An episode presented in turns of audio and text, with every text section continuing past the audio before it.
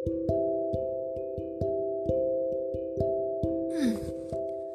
Hai saudara, selamat malam. Apa kabar? Saya berharap kita semua masih tetap punya semangat untuk menutup hari ini dengan memikirkan kebaikan Tuhan melalui sedikit renungan.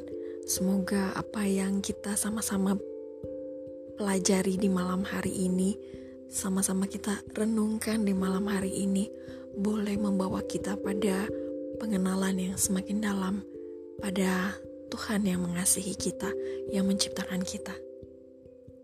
Malam ini renungan yang akan saya bacakan berjudul Dipaksa.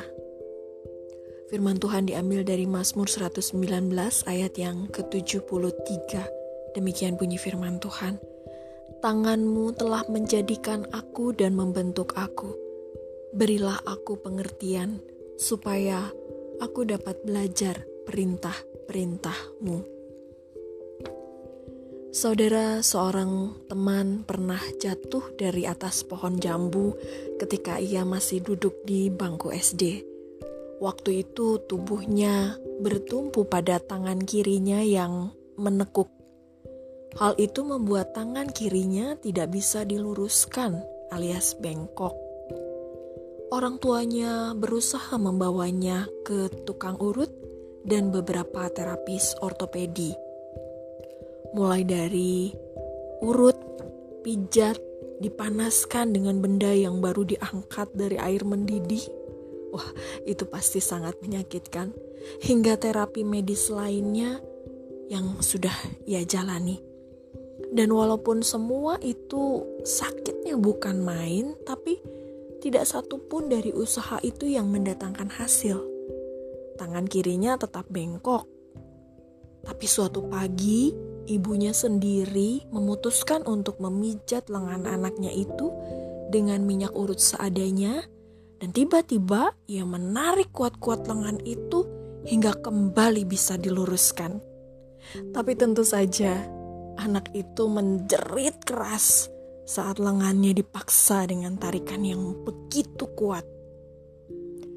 Namun sejak saat itu, tangan kirinya bisa kembali lurus dan mulai bisa digerakkan dengan normal. Dipaksa dengan lengan yang kuat, anak itu mendapatkan kesehatannya kembali. Dalam hidup ini, saudara, ada orang-orang yang Allah tempatkan di sekitar kita untuk memaksa kita melewati masa-masa yang tidak mudah demi membentuk pribadi tangguh di dalam diri kita.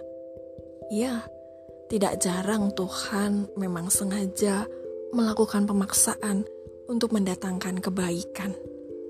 Tuhan menempatkan orang tua untuk mengajar kita berdiri di atas kaki kita sendiri, tentu dengan pemaksaan secara halus. Tuhan menempatkan guru, para bos atau atasan, bahkan juga anak-anak dan keluarga untuk memaksa kita bekerja keras dan menaklukkan hidup ini. Dan Allah juga menggunakan keadaan seperti bencana, kecelakaan, atau kelemahan tubuh untuk memaksa kita menjadi kuat dan mampu mengatasi semua itu. Dan di sanalah Tuhan menunjukkan kuasanya bekerja dengan hebat di hidup kita. Dalam doanya tentang sakit yang dideritanya, Paulus mendapatkan jawaban seperti ini dari Tuhan. Cukuplah kasih karuniaku bagimu, sebab justru dalam kelemahanlah kuasaku menjadi sempurna. Sebab itu Paulus kemudian berkata, Sebab itu terlebih suka aku bermegah atas kelemahanku, supaya kuasa Kristus turun menaungi aku. Itu tertulis dalam 2 Korintus 12 ayat yang ke-9. Saat ini, adakah saudara sedang dipaksa oleh seseorang atau sesuatu keadaan di hidupmu? Mari bawa kepada Yesus segala beban pemaksaan itu. Biarlah Tuhan sendiri yang mengundang kita dengan berkata, "Marilah kepadaku, semua yang letih lesu dan berbeban berat. Aku akan memberikan kelegaan kepadamu." Itu tertulis dalam Matius 11 ayat yang ke-28. Mari saudara, kita bawa kepada Tuhan lewat doa kita.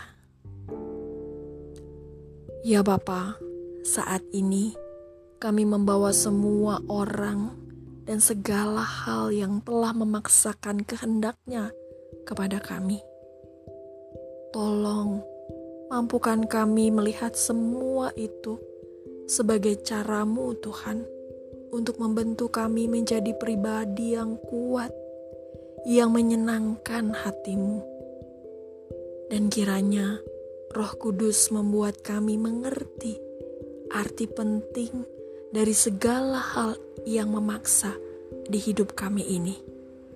Amin. Selamat merenungkan segala hal yang sudah seperti dipaksakan dalam hidup kita.